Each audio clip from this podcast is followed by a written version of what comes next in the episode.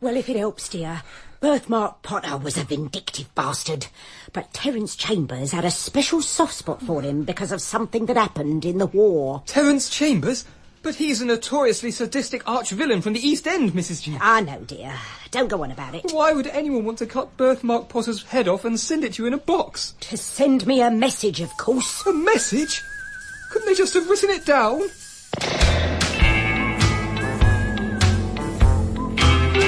The Return of Inspector Steen by Lynn Truss. Episode 2. Nearer to the End. Brighton Police Station, June 17th, 1957. Well, Father, posterity will pass the final judgment on the evil nature of Mrs. Adelaide Vine, but all I can say is that in her efforts to depose our station charlady, Mrs. Groynes, as criminal mastermind of Brighton, she would stop at nothing. For example, she had sent Mrs. Groynes a head in a box, and because of that, I had struck the inspector with an ornamental silver truncheon. Meanwhile, her beauty and seductiveness meant she could continue to wrap all men round her little finger, no matter how incredibly young and intelligent they were. When they were absolutely stupid, therefore, Inspector Steen, may I join you? Adelaide Vine.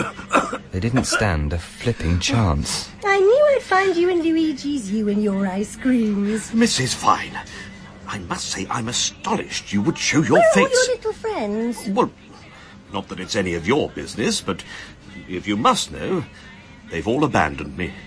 No. Twitten even hit me. Oh, Geoffrey, you always did know how to make me laugh. Well, I, I suppose it was quite funny, but, but it's been a very frustrating day. Brunswick's getting an award for bravery, but he won't accept it. And we're supposed to be having the ceremony this afternoon, five o'clock at the bandstand. And then Twitten wouldn't let me see the contents of some box that had been delivered from the Metropole. Even Mrs. G was acting strangely. Really? Oh, I wonder why. Oh, she's a character, isn't she, Mrs. Groynes? I suppose so, yes. Very good cups of tea. You'll miss her, I expect, when she's gone. Yes, probably. Why are we talking about the station char lady? Oh, no reason. I, I love to hear you talk about anything. That's my guilty secret. That voice of yours. What? This one? And to think, when I last heard it, you were shouting, "Help! Help!" from far out to sea. That's right. You are evil, Mrs. Vine. Call me Adelaide. You are evil. Adelaide. That's better. Oh, I've just had a thought. Mm. That ceremony you mentioned, Sergeant Brunswick, might I present him with his silver truncheon? You know how I adore Sergeant Brunswick.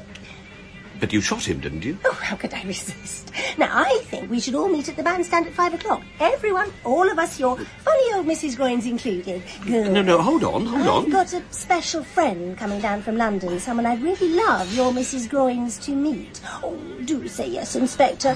When I think of how evil I was, setting you all adrift in that open boat, you've got to let me make it up to you, Inspector. Mm. Well, Oh, thank you. Till five o'clock then. Oh, bring that wonderful voice of yours. You might want to shout, help, help with it again. Looking back on it all now, Father, not much of what happened concerning this ghastly head in a box episode was accidental. But Mrs. G and I did have one real stroke of luck. We bumped into Sergeant Brunswick and Captain Hoagland on the seafront. We meet again, Mrs. Grimes. Constable Twitten, Ah, Oh, you remembered my name? I see you still have that blasted box, Mrs. Grimes. Would you like me to carry it? Oh, that's all right, dear. We didn't know, by the way, before that you was famous. It was Twitten who guessed. That's mad Hoagie Hoagland of the Royal Engineers, he said. A real war hero. No, we all did our bit. And now look. Twelve years ago, this was all barbed wire and landmines. How can I not think it was all worthwhile? Damn this neck. I used to read about you, sir, when I was nine. You make me feel very old. Oh, no. Oh, you're so lovely. Isn't he lovely? You're lovely, you are. Oh, Sorry. Well, what a shame. Here we are, back at the Metropole Hotel. I'm on bins duty this afternoon. It was very kind of you, Captain Hoagland, to have that talk with me. But I still don't feel I should go through with the ceremony. I, I don't deserve it. Oh, you're such a silly sausage, dear. You're very brave, sir. He is, you know, Captain. You wouldn't credit that one single human body could contain so many festering, mouldering bullet holes and still be walking about. I, I, I can't talk about this, I'm sorry. Do you know, Sergeant, I've been remembering something as we've been talking here. I wonder if it could be helpful. It was in Old Street, 1943, 14 years ago. Um, but it's a long story. Oh, no, go on, sir. Oh, yes, sir, please. Well, briefly, uh, the Germans had just started using mercury switches and what we called the Y fuse. Yes. Suffice to say that disarming them was one hell of a job, requiring the steady application, sometimes over a matter of two or three hours, of liquid oxygen. Ooh. Now, this liquid oxygen would gradually freeze the batteries, making it safe for us to fit the quilter key into the locking ring. I- I'm sorry, this must be very boring. Oh, no, Oh, no, go on, blimey, dear. no. Liquid oxygen? Oh, very well. Now, the thing is, liquid oxygen is pretty hazardous in itself, of course. Oh, uh, oh, yes. Me? Officers could get oxygen giddy. And of course, there was the ever present danger of combustion. Now, one of my digging party, a chap we called Gazunder, Oh, you mentioned him before, sir. you know, they were all jolly sound chaps, let me tell you, but Gazunder had witnessed such a terrible fire in a bomb shaft in Tooting that for a while he simply lost his nerve. Uh, Of course, I was commanded to let him go. Oh, no. But I decided to keep faith with old Gazunder, and the next time I had an oxygen job, I took him down the shaft with me. Gosh. Now, technically, I could have done the job alone, but I told him I needed him to work an air pump and take my mind off cigarettes. It's agony going for a couple of hours without one, as you can imagine. well, Gazunder and I talked right through the operation, two and a half hours, and bless the man, he came through it. His relief when I finally removed the locking ring and got that fuse out. Well, in his euphoria, I'll never forget it, he said, Hoagie, you absolute bastard. but now, here's the thing. A week later, in Old Street, Gazunder risked his own life to save our youngest digger from a house fire. You see, heroism is action, not personality. You act heroically all the time, Sergeant Brunswick. How many people, how many people owe their lives to a valiant policeman who has put himself in the firing line as many times as you? Bravo, sir. Oh, you are so lovely. I've never met anyone like you, Captain. I, I really haven't. I'll accept the truncheon. I'll go and tell the inspector. Good man. And now I really must go. Did you ever hear from this Gazunder fella after the war, dear? Yes, once or twice. I think he's done rather well in the city. Damn this arm. What a man Captain Hoagland was. And what a strange effect he was having on Mrs. Groynes. We were so pleased for the sergeant that for a minute we forgot we were both due to die within the next few hours. It was only when Captain Hoagland and the sergeant had left us that we remembered our position.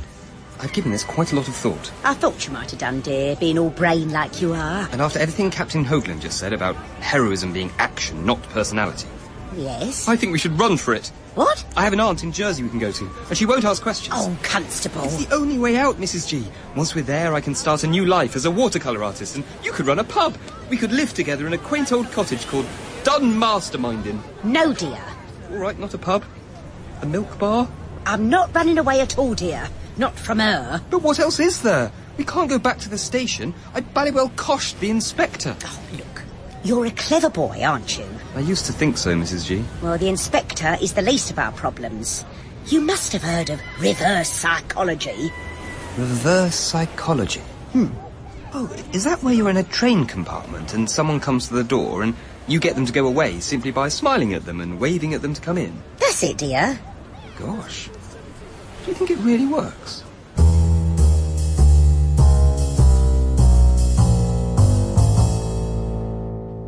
Hmm.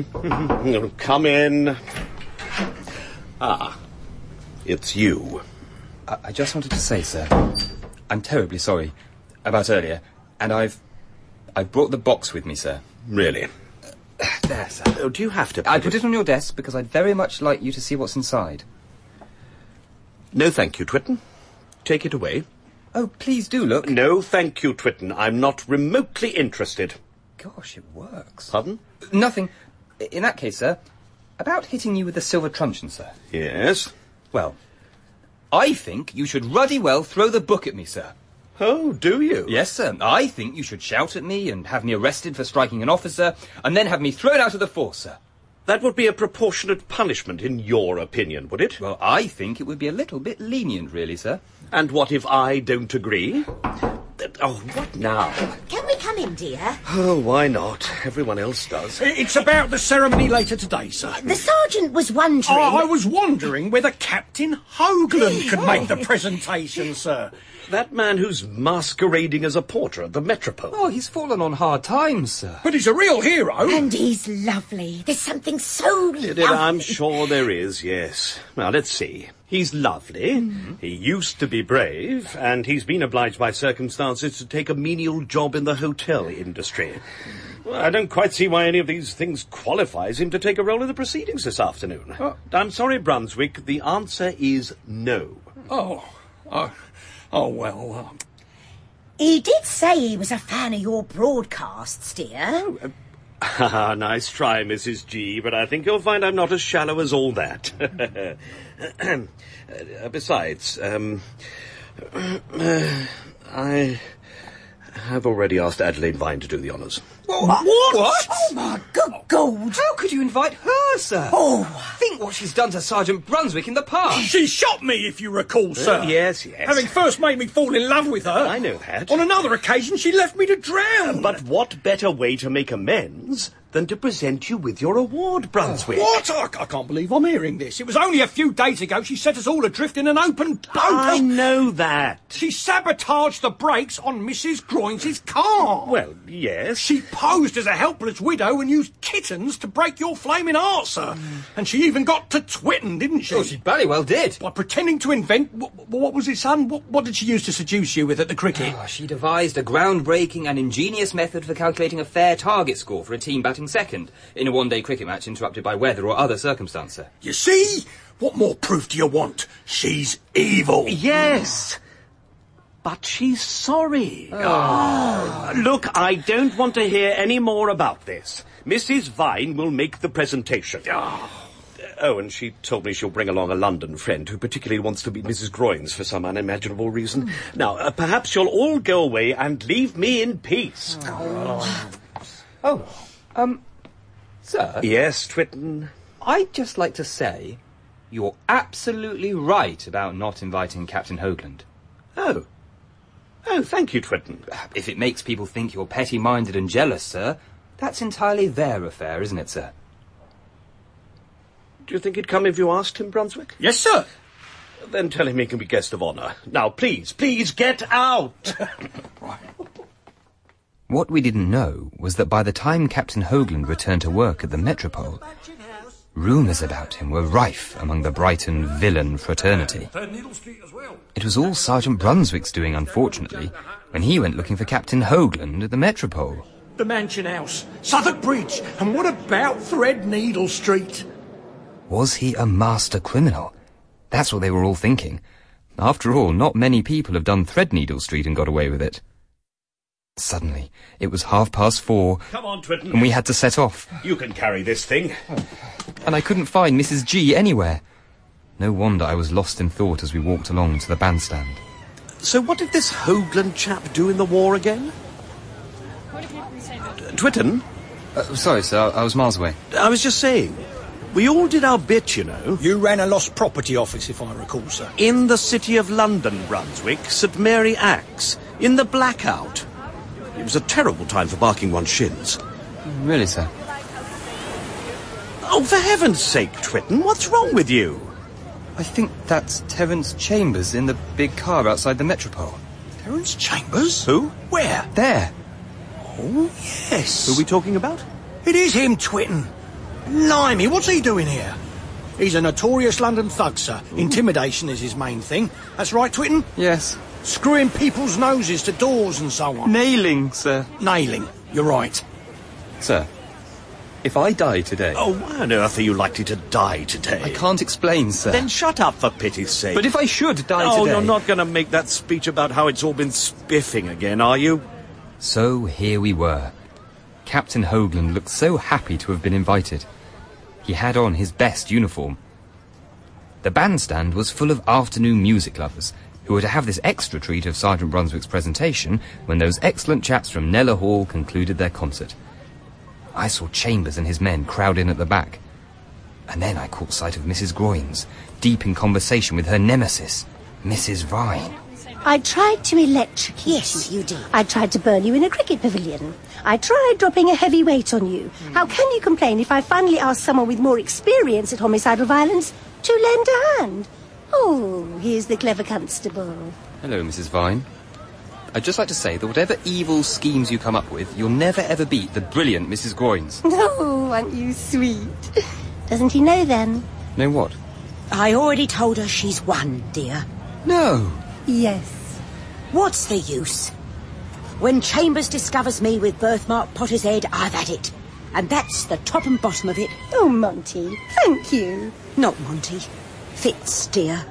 You know perfectly well that when we were at school, you were Monty and I was Fitz. She only gets it the wrong way round to annoy you, Mrs. G. That's not true, Monty. I wasn't Monty. You were bleeding Monty. Well, it doesn't matter much anymore, does it? No. But I'll just say this. Careful not to cross Chambers yourself, dear. He never forgets.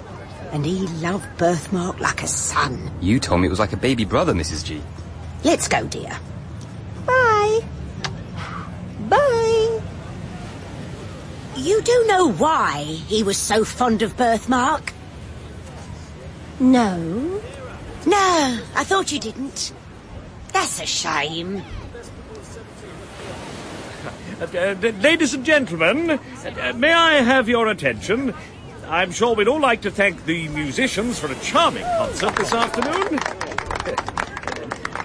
I'm Inspector Steen of the Brighton Constabulary, and I'd like to introduce Sergeant James Brunswick. Thank you. Thank you very much. He's the only man I know who can play the accordion and tap dance at the same time. Oh. Thank you, sir. Uh, but seriously, Sergeant Brunswick is a very brave policeman, and this afternoon he is receiving an award. Uh, now, where's the box? Uh, ah, yes. Oh, oh. In this box is an award for outstanding valor.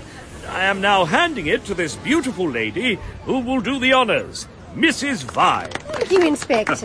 Oh, that's heavier than I expected. Uh, would you like to say a few words, Sergeant? Ah, Oh, well, sir, thank you. This is in, indeed a great honour, uh, and I would like to thank a few people who've made it possible. Um, uh, well, um, oh, oh, well, there's my old mother, for example, Mrs. Brunswick. Should it be ticking? What? When I was a nipper and I used to say, I want to be a policeman when I grow up, my father, um, that, that's Mr. Brunswick, he used to say, Ticking? Why is it ticking? Who do you think you are, you little tyke? Is there a problem, sir? Uh, but she says it's ticky. Uh, uh, excuse me, ladies and gentlemen. Shush, shush. That's very odd. It is ticking. Is it a bomb, dear?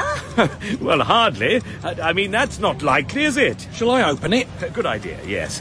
Oh, no. Oh, my God. What if it... Oh, it's a bomb! It's a bomb! Run, everyone, run! Shouldn't you be telling the public there's no cause for alarm, sir? It's a bomb, Brunswick! Run! Run for your lives! What should I Do nothing, madam. do? What? Captain Hoagland! That's always the best thing to do in these circumstances. You're doing it wonderfully. I don't understand. Who are you? That doesn't matter. Just hold it very still. Whatever you do, don't drop it. What a man. He took charge of everything. And he had such a natural air of command, even the inspector took orders. I need cutting tools, a bucket of water, and a bucket of sand. Tools, water, sand. Right. He was so busy studying the box that he didn't even look up at first when something pretty remarkable happened. I'd like to help, sir, if I may. It was Terence Chambers. Terence? Sorry, who's this? Why are you helping? Corporal Chambers, as was, sir. You always called me Gazander. Gazander. Chamber pot, you know. knickers under the bed? As I remember. Well, I- I've a lot to ask you, Chambers, but we've got a job to do here first. Yes, sir. I'm scared. Do you think it will explode? Well, we won't know until we open the lid, I'm afraid, and I can't do that until the inspector comes back. So, Corporal, Yes, sir. what a pleasure to see you. How have you been keeping? I don't believe this. Oh, I've done all right, sir. keeping up your carpentry? Um, a bit of nailing sometimes. Ah, Good man. Do you hear from that boy at all? What did we call him? Strawberry? Strawberry, yeah. All the time, sir. We went into the same line of business in the end. Excellent. And remind me why we call him that. The birthmark, sir. Oh, yes. He's always spoke very highly of you, sir. Has he? This is hateful. It makes you very protective of someone, saving their life, sir. Ever since that day in 1943, I've looked out for that boy, and I don't mind telling you, anyone touched a hair of his head, I'd kill him. Metaphorically speaking. Yeah.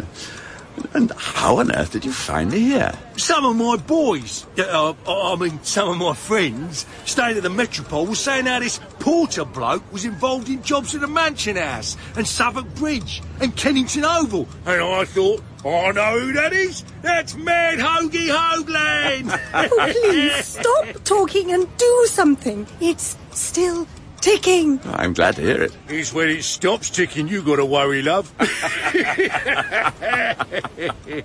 Oh, poor Mrs. Vine. And things were about to get even worse. You're in very good hands, darling. What's supposed to be in this box, then? A silver truncheon. Whereas it's actually the box you gave me yourself, Mrs. Vine, at the Metropole this morning. What? No. I'm the porter at the Metropole. Didn't you recognize me? You gave me this box to deliver to Mrs. Groynes at the police station. Oh, What nonsense. I didn't, Terence. He's lying. No, it's definitely the same one. You see that little yellow chalk mark on the side? Yes? I made that myself. It's a system I have. You can take a man out of the military, but you can't take the military out of a man.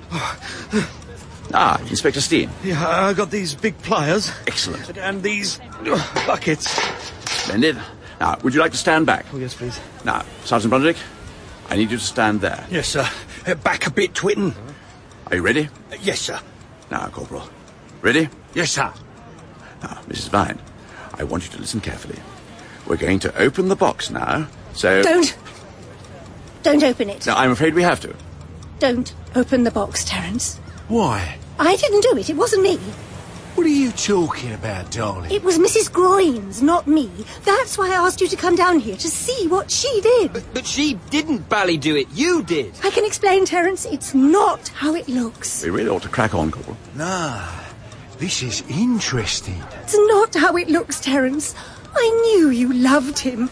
And I adore kittens. I really do. Oh, this is awful. Don't open the box, Terence. Please, please don't open it. Don't open it. Please. Oh, God. And that was it for Mrs. Vine, of course. Corporal. Chambers looked at the severed head of his old army buddy for what seemed like a very long time. Ugh. What is it? Oh, no. She gave you this. This morning, you say? Yes, I didn't. You wouldn't lie to me, sir. of course not. Why should I? No. No, why would you? Do you know there's not a single person in the world I'll believe about this except you? What the devil is it? Somebody tell us, for heaven's sake! Oh, didn't I say? It's a clock. Did you say it's just a clock? What a relief! Oh, Mrs. Vine, you must be so relieved. Why don't you look more relieved? I'm incredibly relieved. So am I. But for some reason, these two here don't seem to have grasped it yet. But cheer up, Corporal. What's up?